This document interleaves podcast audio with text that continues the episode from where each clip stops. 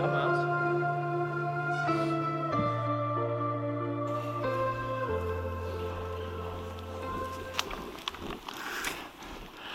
Good morning, church. Good to see you all this morning. I guess got to tell you, um, I've just had this greater and greater sense of joy the more and more we've been gathering back together. It was uh, COVID was a hard season for me personally. Uh, you know, I've shared this with a, few people, but even just the pulling back, we were so new to the area and we were just starting to establish some relationships.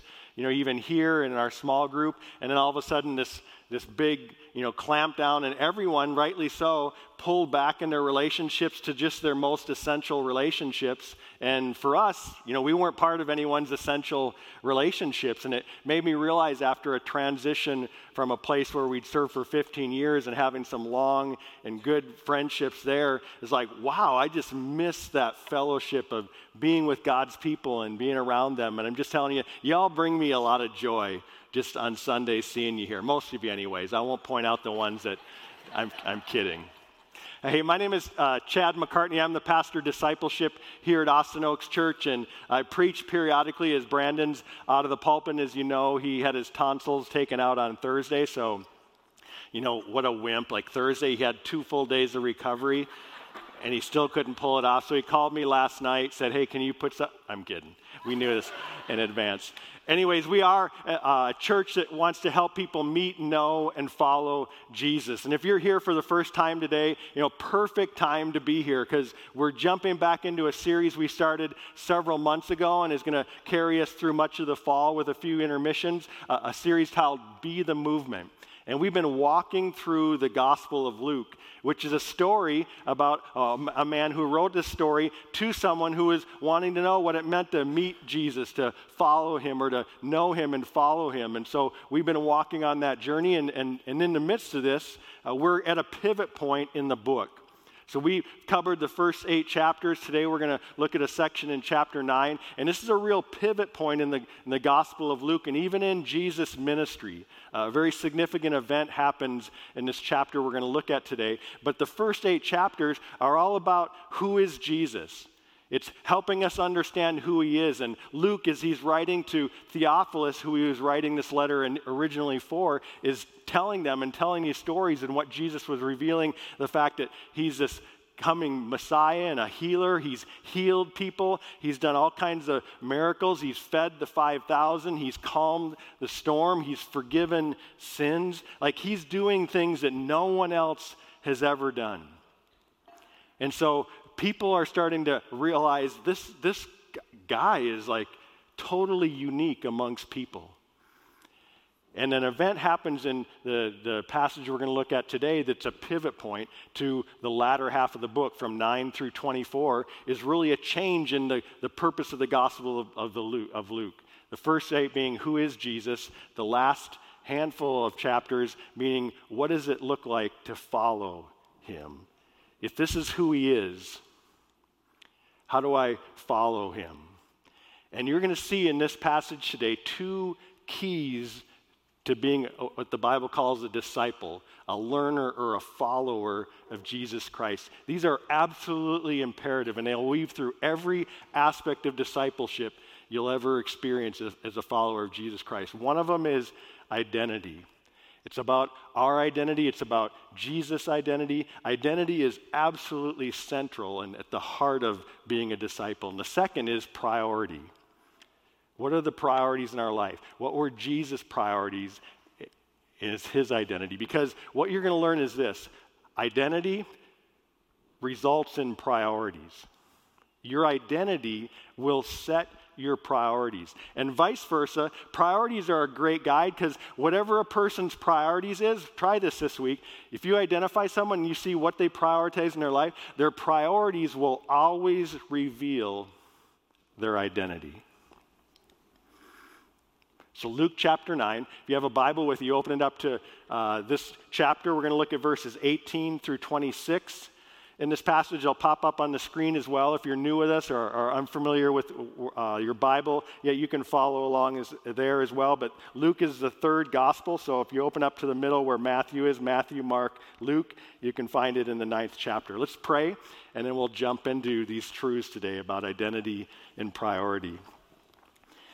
Father, thank you so much for the joy it is to just praise you with your people, uh, to be reminded of the good things you've done in our life, but to hear about the good things you're still doing in other people's lives. It's so encouraging to hear about this young lady that you were calling to yourself and so graciously orchestrated as her time here and her happening to be here and getting connected with Seth. Every single detail in life, Lord, you sovereignly orchestrate for your glory and for our good.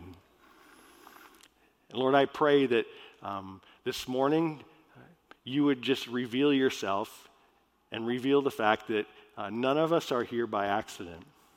And as we have the privilege of opening up your word, uh, would your spirit open up our hearts and our minds to the truths you want to share with us, to the person of Jesus that you want to reveal to us, so that we might know what it, what, what it means to be a follower, what it means for our identity to be in Christ, and our priorities to follow suit. We ask this all in Jesus' name we pray. Amen. As a young man, I, I, remember some things that were really important to me as a high school kid. Um, I wasn't a follower of Jesus at that time, so my priorities and my identity were, was wrapped up in just whatever you know the world told you was important. So for me, a couple of the things that I kind of latched on to were uh, performance. That was really important, how I performed, whether it was in athletic things that I did or, or academically in school. That was something that I was beginning to shape my identity by very significantly. The other one was I, I realized it was personal relationships. And so it could have been a, a dating relationship in particular. Uh, those shaped me in different ways. And I didn't realize, even until I had looked back and reflected on some of these things after I became a believer, how much those things impacted me. But I remember two events in particular in high school that kind of rocked my world and, and revealed to me how shaky those identities were, but I continued to pursue them anyways because I didn't know anything different. One of them was uh, a relationship I was in. It's probably the longest dating relationship I'd been in at that time, and, and I was at a party with some friends, and, uh, and all of a sudden I heard kind of through the grapevines you often do in high school that my girlfriend had been unfaithful with me with some other guy, and the other guy actually happened to be a friend of mine, someone that I'd you know spent time with and played in sports with and, and in a good relationship. And it was devastating to me. I remember being so angry at that point uh, that I just like didn't even know how to handle it. And from that period on, uh, really for about a four year period, from my senior year until I became a believer after my junior year of college, I went into a string of really unhealthy relationships. Just pursuing things and trying to validate myself. I couldn't see that, that someone else's mistake was just their mistake, possibly. It was so much a part of my identity that I had to figure out what did I have to fix in myself to make sure that never happens again. The other event uh, was uh, around athletics, which is something that was really important to me. And I uh, played sports in high school, and one of them that was uh, more important to me than others was football, even though it wasn't my favorite or best sport. It was just the one that brought the most attention at that time. And uh, so I was an underclassman on the varsity football team. My older brother had led our team to a state championship as the quarterback, you know, a couple years before. So you live under that shadow and also just the excitement of all that. But we were going back to the state championships, and as an underclassman, you always wonder, am I going to be part of the team? Because whenever the team travels to the state playoffs, there's only room for 44 of the players to go when you travel like that to those tournaments. And we had 100 plus kids on the team. So I remember getting called into the coach's office, and, and as any good coach at that time does, as we all tend to do, you, you give the news in kind of like a sandwich form, right? You start with something good, then you give the bad news, and you end it with something good. And I knew as soon as he started saying, You know, Chad, you're a great hustler, you work really hard. You, as soon as the good stuff came out, like immediately my heart just sunk because I knew exactly what I was going to hear. And sure enough, the news came you, you didn't make it to the tournament team. And that was devastating for me. And even though there's other sports I was probably better at and even had more of a passion for, it just made me commit more and more to proving people wrong. And I pushed more and more into, into football and worked harder. And I had very average ability athletically, but few people would work harder than I would. And so I just do what I had to to get to that spot. And I was able to be somewhat successful the rest of my high school career. I got an opportunity to play in college and went on to play in a small college. And before you get really impressed, let me just tell you about the college program I was part of, all right? Just to shoot down any you know grandiose expectations. It, were, it, was a college that was rebuilding its football program. It had one, but it was bad. They brought in a new coach. We were the largest recruiting class he had. We doubled the size of the team. We won one game that first year. It was awesome. That one game. Uh, in fact, it was so bad. I remember one. We we lost one game that first year, 63 to 14.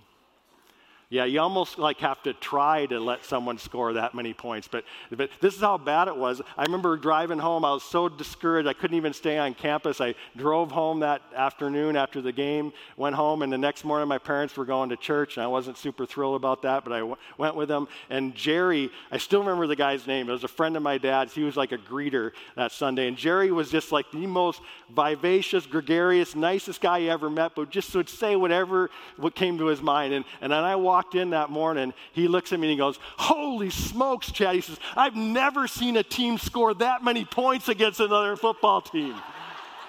and it's like I just like sunk down even further. But to build myself up a little bit, we over four years we built that program to a 500 program. We won. We went five for five my senior year. Now, that doesn't mean anything because we played two middle school teams in our preseason, but, but we went from one win to five wins by the time we left there. All this to say, this was my identity at that time. My priorities. I worked out, I did all these things, I pursued, I, I even went to parties a lot of times, mainly to, to try to meet someone who maybe if I met them, they would make me feel better about myself. I'd go after sports, I'd all these things to build my identity. All my priorities were focused on me building what I felt was my identity in that season of life. And oftentimes it left me wanting. You know, my guess is in a room this size, I'm not the only person who's ever felt that way. Now, it may not be performance in sports or not be personal relationships for you, but maybe it's, you know, an academic pursuit. And, and if you could get to the top of your class, or you could succeed in your career, in your area, be the top expert, or, or you could run your business in such a way that guarantees success. Or, or, or here's another one your kids, if your kids would only achieve everything that you have dreamed for them, and if you could only give them all the things that you were never able to have as a child yourself. And you have built your identity around things that you realize, if you stop and pause for a moment, are incredibly shaky. In fact, I bet if I could have a conversation with you for five or 10 minutes and ask you about your life, that from the things that you prioritize in your life, what you put as most important, where you put most of your time, where you invest most of your resources and your abilities and your talents, that I could come pretty close to telling you where you rest your identity. Today, we're going to see how Jesus has that conversation with us and how recognizing his identity led to his priorities and what was most important to him. He's going to reveal that to us today. But then he's going to peel back our hearts when he starts leaning into our priorities and the things that are most important to us to reveal where we have placed our identity.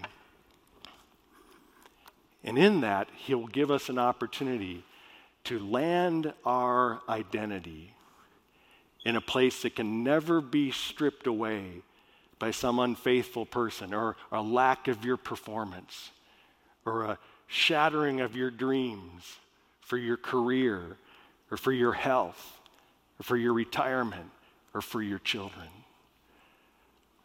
An anchor that's stronger than anything this world can ever hold. So let's look into this story, this interaction that's so pivotal in the Gospel of Luke in chapter 9. It starts in verse 18 with a very familiar passage if you've read the Gospels very often. This is one of the most famous passages in the Gospels that many people have heard. It says, Jesus says, Now it happened as he was praying alone that the disciples were with him, and he asked them, Who do the crowd say that I am? So Jesus is, after nine, these nine chapters, a year plus of time, he's finally asking them, like, who do people say that I am? What, what, what's my identity to the world, so to speak? And they say, you know, some say you're John the Baptist. Others say you're Elijah, who was a prophet, a great prophet, one of the key prophets. And others say that just one of the prophets of old has risen. And then Jesus says to them, But who do you say that I am? And Peter, as he so often does, speaking for kind of the group, pipes up and he says, Well, you're the Christ of God, which translated in our Bibles doesn't always make a whole lot of sense, but that word means the anointed one or the, the chosen one or the Messiah. It was loaded with meaning for a young Jewish boy or Jewish boys like these guys were. Like, he's the one. They would know this is the one that all of the scriptures have been talking about. And Jesus goes on to, once they have first, first time they've identified like properly who he is, and he says, he strictly charged and commanded them to tell this to no one, then saying this, the Son of Man must suffer many things and be rejected by the elders and chief priests and scribes and be killed, and on the third day be raised. So here's, here's how I'd summarize this. If, you, if you're a note taker and want to jot things down or understand this, this passage I feel is, is this Jesus' identity sets the basis for his priorities. He's now finally revealed it fully. They fully grasp it. For the first time, they're professing Jesus properly for who he is. And, and you're going to see that his identity, once they understand his identity, now it sets his priorities in terms of who he's or what he's going to do. It's always been his identity. Now people are finally recognizing it. And I could take you to many different passages in the Old Testament and New Testament. That's a study for another time. You can look them up. But throughout the Old Testament, you see that the prophet spoke about this Messiah, who he would be a leader in many different ways. He'd be a king, he'd be a priest to people, he'd be a prophet, someone that spoke of the future and, and predicted the future and brought it about. But Jesus was more than just any one of those individually, he was the one that would fulfill it and usher each of those things in. And one aspect of his identity that they struggled the most with was his aspect of him being a suffering servant and savior in his first coming. They wrestled with that part of it, even though it's revealed over and over and over again. Here is the first time it's revealed in the Gospel of Luke. But if you've, if you've read the Gospel of Mark, the Gospel of Mark is fascinating in it because one of its key themes is about Jesus being this servant and, and, and coming not to be served, but to serve and, and to lay down his life for others. And in the Gospel of Mark, there's three different times that Jesus says something just like this about him being killed and, and delivered over and then, you know, know, put to death and raised. And he, he says it in chapter 8, he says it in chapter 9, and he says it in chapter 10. And here's what's amazing about it. If you go back and read those accounts, every single time Jesus does that, you see an interaction with his disciples that show that his disciples still don't get it. They still don't understand that that affects their identity and what they want to do. In fact, every one of them, they just reveal their own humanity and, and they're, they're anchoring their identity in this world. The first one in, in, in Mark, Peter rebukes Jesus, says, No, never will that happen, Lord. And Jesus says, you know, and I don't, I don't recommend you using this with any close friends, but he says, he says, Satan, get behind me. Yeah, not the best way to rebuke a, a friend, but that's how bad it was. He said, You don't have the things of God on your mind, you have the things of man.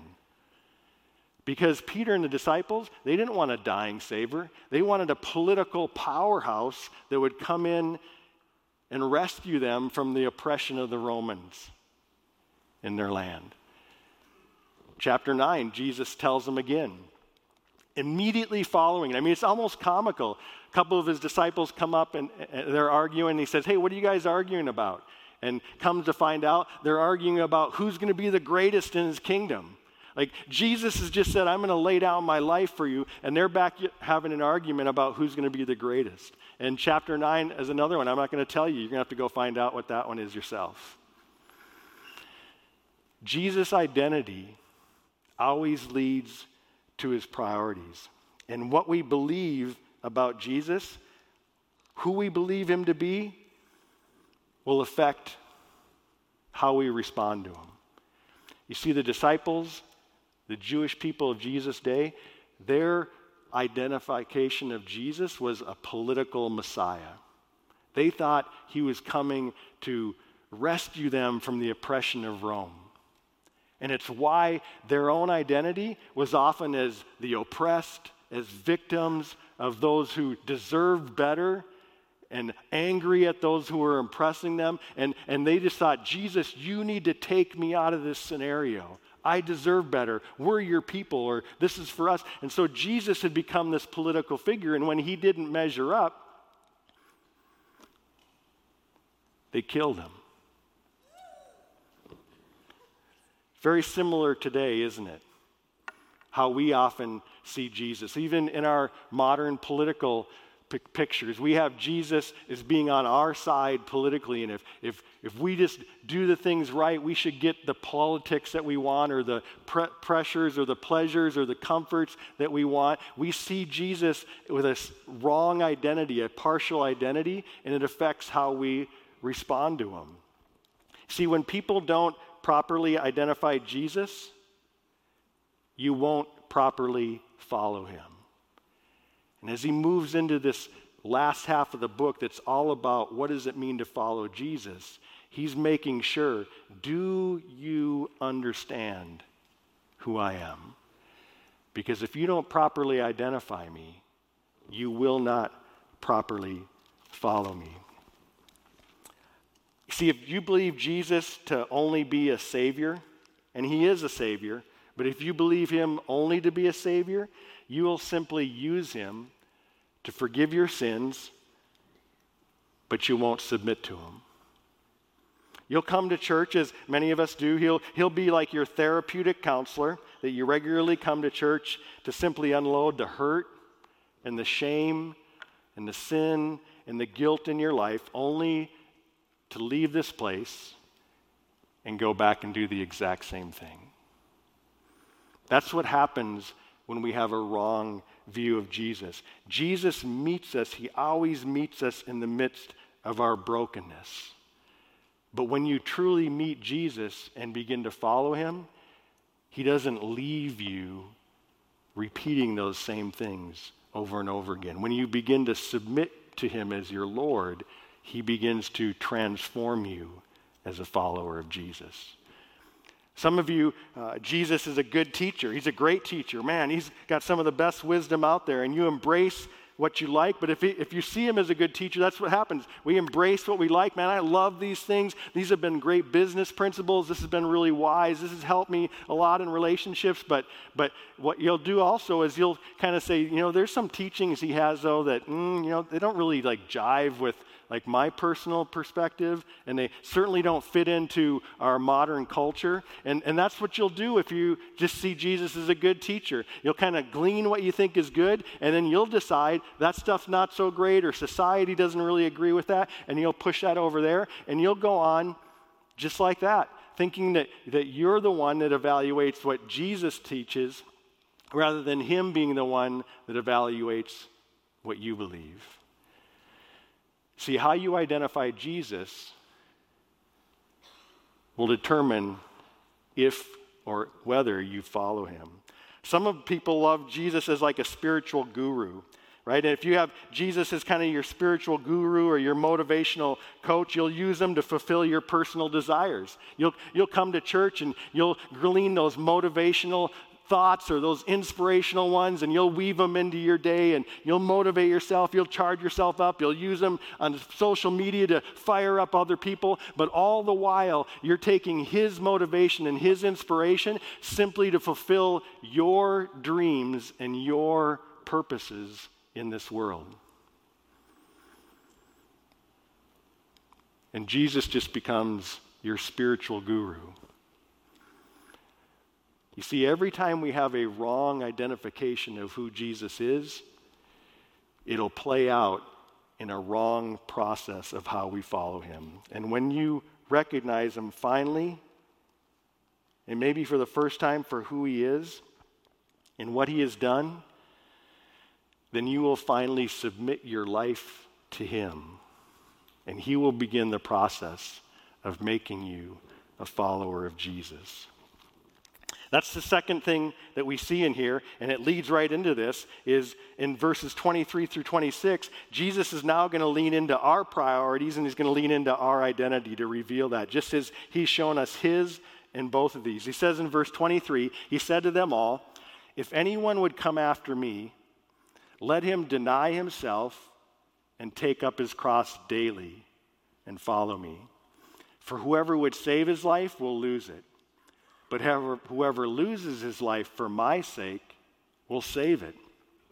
For what does it profit a man if he gains the whole world and loses or forfeits himself?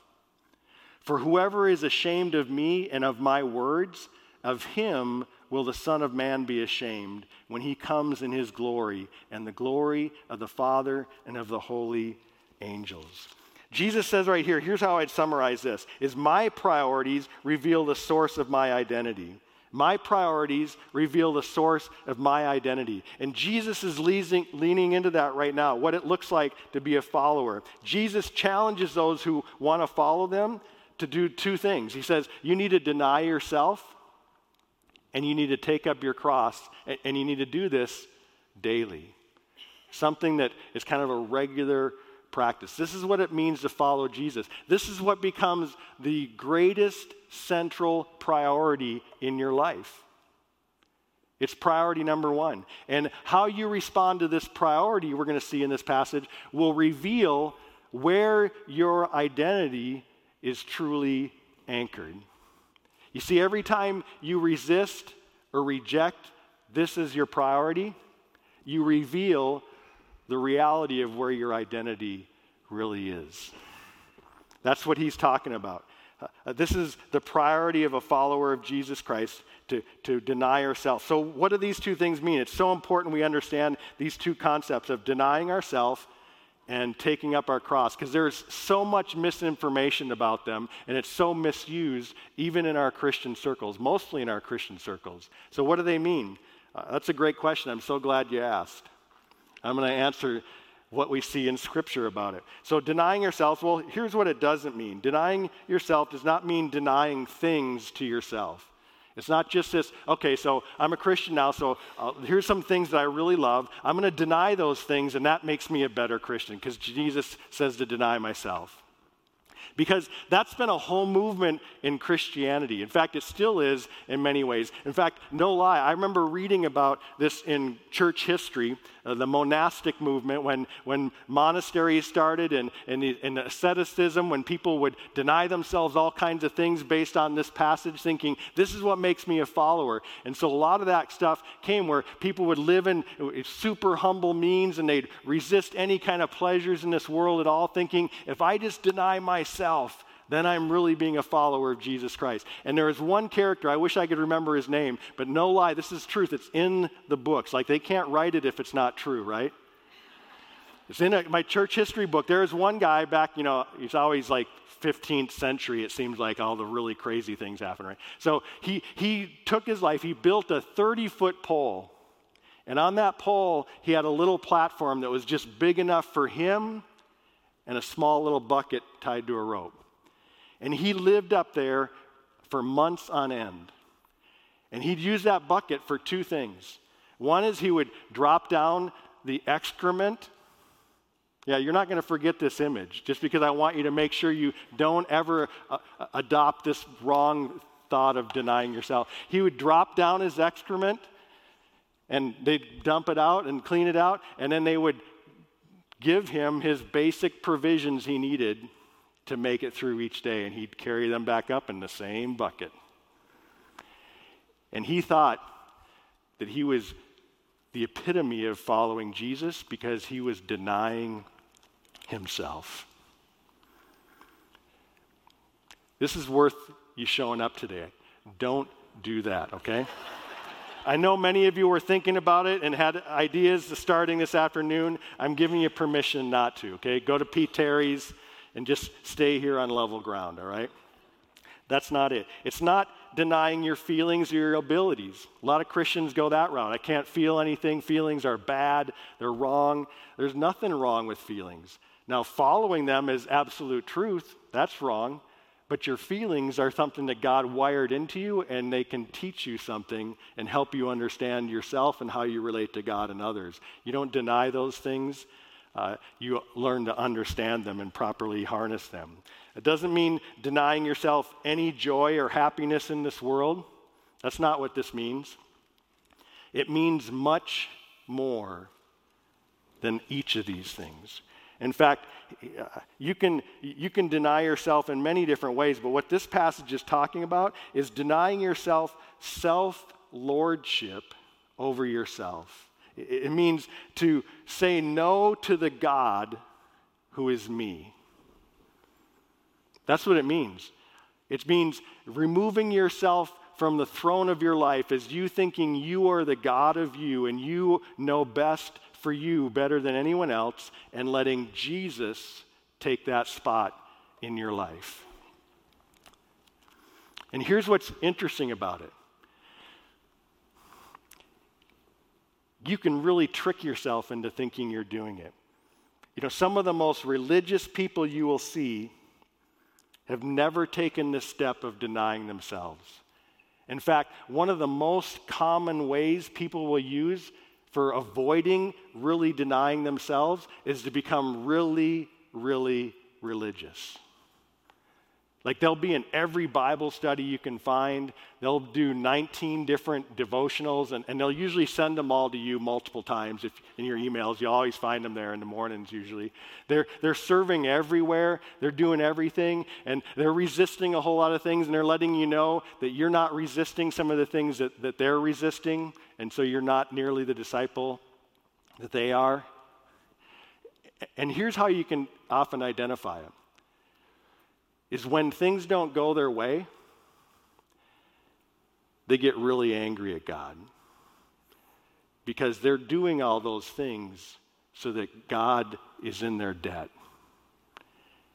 And ultimately, what they're doing is they're using religion to get God to fulfill what they think He owes them in this life.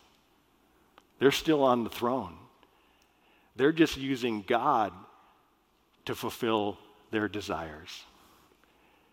Another common thing is they usually get really upset when people who are far from God come near to God, because every time that happens, it usually means those of us who are already here have to give up some of our comforts and, and pleasures and things that we've been part of to expand the kingdom. And when you come in on Sunday and someone else is sitting in your seat or you come to your group and there's more people than you thought, or, or someone else is using this resource, or these resources that used to be yours are now being committed to reach people far from God. It's like, what the heck, man? I've been here for this long, or I paid for that, or we've given to this. And, and it makes you angry because ultimately you've been doing this. You've been using your religiosity to avoid denying yourself, but instead to just manipulate God to ultimately give you what you think you deserve. It's sneaky like that.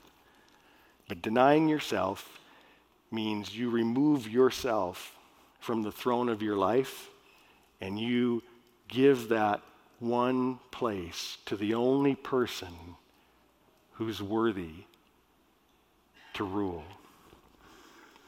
Second thing we see is, is um, actually, here's, here's something yourself as well. Uh, let me just state this because I think it's really important. To deny oneself is essentially to remove yourself from the throne, but it's also a positive thing. It's to give permission to God to let Him use every gift, every resource, every talent that you have and put it to work for His kingdom and His glory in your life. That's what that looks like. And, and you know what? You know what is most near and dear to, to God's heart on this earth? One of the places He wants to release you and empower you and put your gifts and your skills and your passions to work on this earth because it's so important to Him. It's called His church. And it's His church serving each other, and it's His church serving its community. And as you let Him use those gifts, as you let Him empower you and put you to work in this spot, it, it, motivates you and it moves you and it prioritizes you and causes you to, to take your life and rearrange it in such a way that things you thought were so important in this world and all the accomplishments that you had and thought you had to have, you suddenly aren't nearly as busy with that stuff and you're more busy saying, No, this is what's most important to God. Because I get it, a lot of us are just way too busy to serve at church. I mean, fortunately, the, those who are serving at church, they have no life. They really have nothing else to do. They have no other opportunities. They're like, man, I guess, I mean, I, would just be sitting here doing nothing, so I guess I'll, I'll go serve at church. That's not it at all. They made that a priority because their identity is anchored in the person of Jesus and in his kingdom. Every single one of us has way more things we can do in this life than we have time to do them. But what we prioritize will always reveal our identity. It always will. And I'll promise you this you will not get the accolades that you get in this world serving at your church. When you show a warm smile and greet someone coming in who's maybe coming for the first time and is scared to death, going, Oh my goodness, what are these people going to do? And you're right there to welcome them and ask them their name and point them to a cup of coffee and show them around. Man, you're not going to receive any rewards. There's no trophy, there's no golden watch when you retire, there's no pension plan. None of those things are going to come to you in this world. Guaranteed. But we don't live for this world. What Jesus will say to you in that moment you see him face to face, I promise you, will far exceed any reward you could have achieved in this world if you'd neglected the opportunity to love one of his children into his kingdom.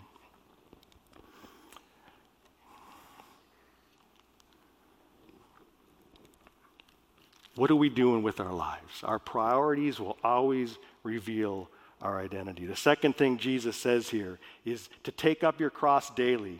Take up your cross daily. Deny yourself. That's putting him on your throne and taking up your cross daily. Uh, here's another one. We often use this frequently in Christianity, and it's wrong. We just throw it out there as, you know, this is the cross I bear, right? That's what it is. Like for me, you know, I'm bald. I'll never grow hair again, but this is just the cross I bear right? This is just how I have to go through, you know, life. I'm, you we, we use that all the time. It could be a health situation, it could be anything. This is just the cross I bear. That is not at all what Jesus was talking about. You see, when a criminal in Jesus' time picked up his cross, it was because a death sentence had been proclaimed over his life. He was told, like you, you'd, you'd already been sentenced, you'd probably been beaten, and the last thing you did is you carried the cross. In our modern context, it would be like them handing you an electric chair and saying, Hey, here's your electric chair. Why don't you take this and walk down that hall to the first room? That's where it's going to happen. And the mindset is, what do you think is going through that person's mind as they're walking those last steps to what they know is their death? I'll tell you what's not happening. They're not going, man, I can't wait to see, you know, my grandkids grow up and, and do all the fun things. And man, that new business I wanted to start, man, I got so many big ideas for that. And man, I'm hoping that new relationship has really been fun. I think it's going to take off and, and we might start a family. I hope to get married one day. You, you know what? That's not happening on that walk. When you carry that cross and you walk down that path, every hope, dream, and desire you have in this world is being put to death. It's gone. And your only hope, if you're one of those people carrying that cross, your only hope of ever having a dream or a desire or a hope in this world again is if someone can raise you back to life. Because you're dead. It's over. See, to take up your cross daily is to put your old self to death every single day. It's to wake up in the morning and before your mind floods itself, because it does this with all of us, right? As soon as you wake up, you're already running through, I got this to do, I got that to do, I got that to do, I got that to do. And Jesus is saying, hey, there's maybe nothing wrong with those things, but let's kill those right now. And I want you to stop and say, if that person's dead and I've given you a brand new life, what do you think I want you to do with that life? What's most important to me? And what does your look like, life look like now as a brand new living person? I love Romans 8, 12, and 13. It says this so clearly. Um, can you bring that up? Romans 8, 12. There you go. So then, brothers, we are debtors not to the flesh. That's Paul using this term like to our old self, our old nature. We are not debtors to the flesh to live according to the flesh. For if you live according to the flesh, you will die. But if by the Spirit you put to death the deeds of the body, you will live. Paul's elaborating on this principle putting to death the deeds of the body, you will live. This is where our identity becomes so important. See, when we're willing to lose our life, then we're willing to actually gain it for the first time. In fact, you don't lose your life in order to gain it. Like it's not this self mutilation. If I just kill myself and get rid of it, then I gain it. You lose it because you've already been given a new life.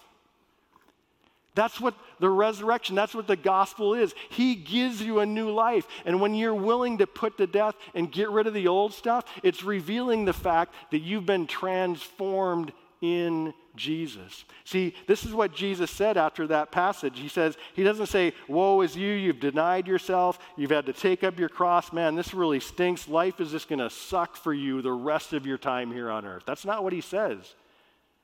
He says, For whoever would save his life will lose it. But whoever loses his life for my sake will save it. For what does it profit a man? Answer this. For what does it profit a man if he gains the whole world and loses or forfeits himself?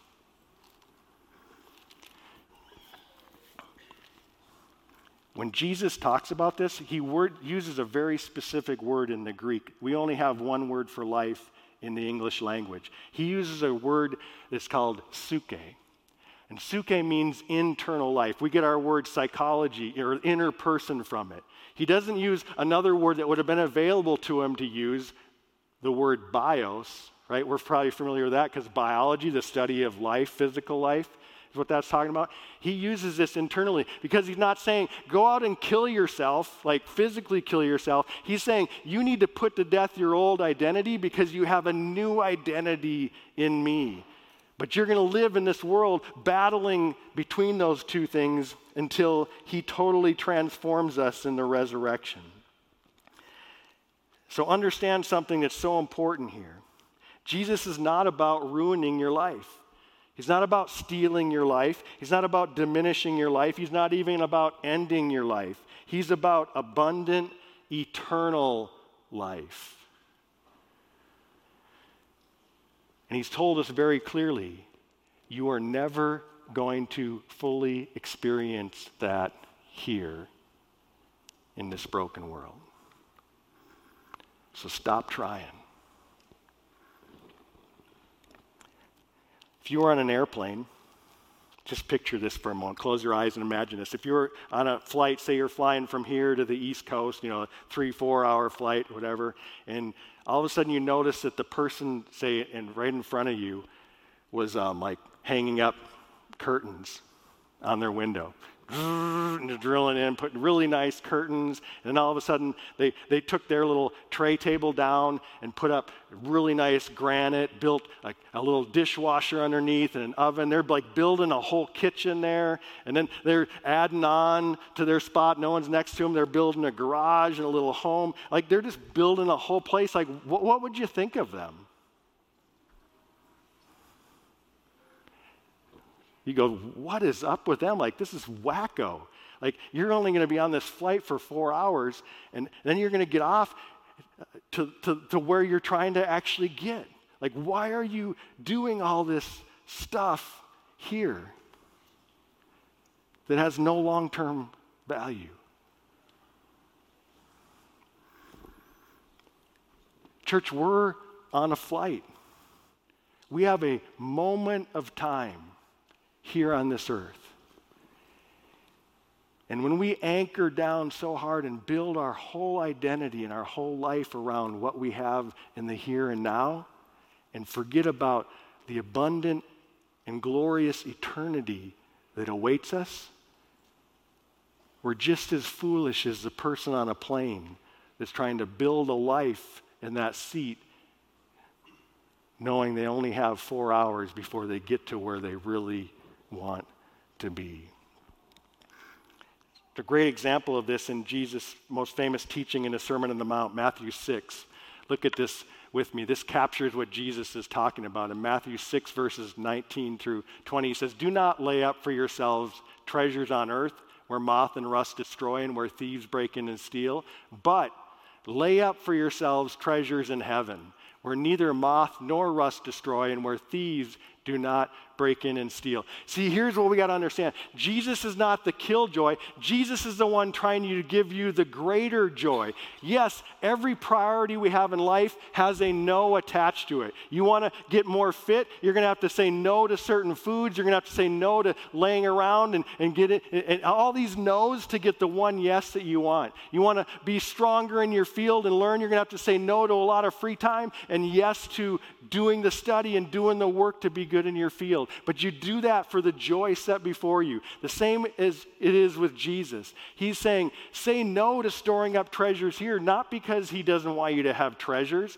No one wants you to have treasures more than Jesus. Because he says, instead, store up your treasures in heaven because he wants them to last for you. Because none of them you have this side of eternity are going to. So, what does it profit you to gain the whole world and gain the identity of the whole world and the fanfare of the whole world and the accolades of the whole world, only to lose what's going to last for all of eternity? My true identity is anchored in Jesus' future kingdom. And when we cling to our identity and life in this world, it reveals that we're not identified with or living according to Jesus' kingdom. Take some time to truly evaluate your priorities because they will be a smoke trail that always leads down to what your identity is based in. It's a gift Jesus gives us to help us understand. Wrong priorities will always reveal your identity crisis. And here's the, the catch, and we'll close on this as we kind of wrap up, is the solution to wrong priorities is not simply to commit to better ones. Now, that's the American way. It's, it's our nature. I got bad priorities. Let me write some good ones, and by golly, this year I'm going to commit to those priorities. That will never work because your priorities will always follow your identity. If you have wrong priorities, it always leads back to an identity crisis that you're facing. You need to address who you are. And the only way you can address who you are, just like I tried to address it in all those wrong ways and it never got me anywhere, is to understand who is Jesus. And is my identity in this world and in me, or is it placed in the person of Jesus? Because who you believe Jesus to be will determine whom you believe yourself to be. And a wrong view of Jesus always leads to a wrong view of self. You know, if the distance between the earth and the sun,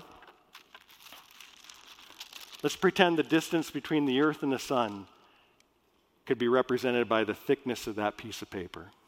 Okay, 92 million miles. Let's pretend this represents 92 million miles. Then the distance across our galaxy, the Milky Way galaxy, would be represented by a stack of papers 350 miles high. Think about that. The highest mountain on the earth is about four miles, give or take. Four miles to the highest mountain on the earth. The majority of us in this room could not climb to the top of that thing. It, you have to be like an elite climber even to try to attempt it. Four miles. 350 miles of paper stacked just to, to represent our galaxy.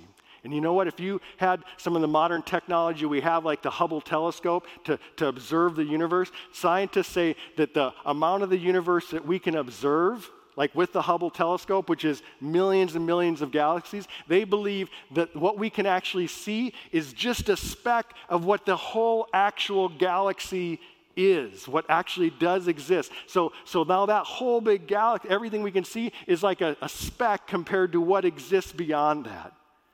It is unfathomable how big this is. And the scriptures tell us that Jesus holds this universe together with the power of his word. He holds it together with the, just the power of a spoken word. Now, let me ask you if this is who he is and we're seeing this revealed, he's doing things that reveal that. He heals, he brings people to life, he calms nature, he does things no one else has ever done. If this is who he is, do you think it's a good idea to invite a person like this into your life to, to, to like be your personal assistant? Or to, to maybe be a good teacher to give you some counsel, or, or maybe to be your spiritual guru or your motivational speaker? Or is this the type of person that when you meet him, when your eyes are open to who he is, that you fall on your knees and you go, Lord, whatever you want, I'm yours. Whatever you say, it is right. It's good. It's best. Whatever you do, I want to follow in your likeness. Because as, as amazing as this God is, as glorious, I mean, this would be a person like you would normally just fall back and, and crumble under the glory of his presence. But this same person is the one who stood before an earthly ruler and willingly let them shame him and beat him and mock him and kill him to show you how much he loves you and how much he has a good plan for you to welcome you into his presence.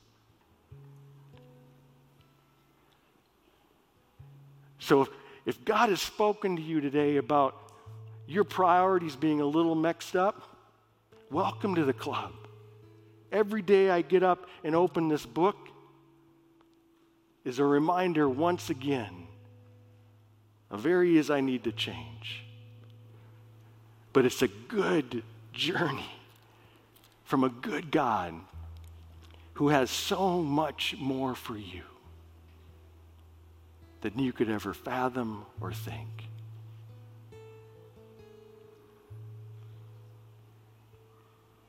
Who is Jesus?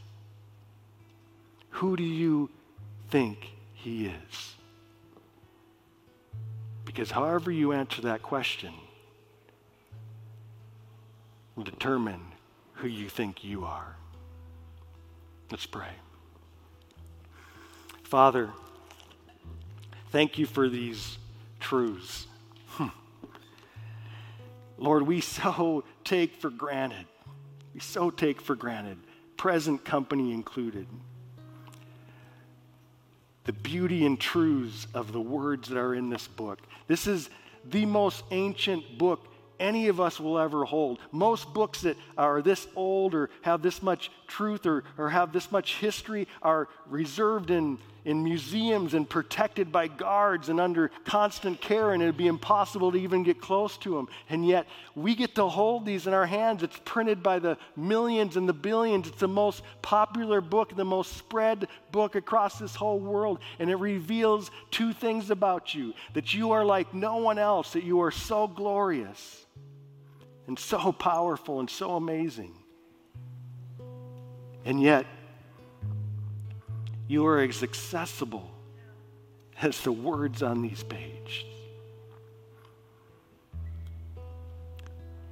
So, Lord, call your people to yourself. Show us how good you are so that we might align our lives with your goodness and reveal your glory in a city that desperately, desperately needs to see how good you are. In your name we pray. Amen.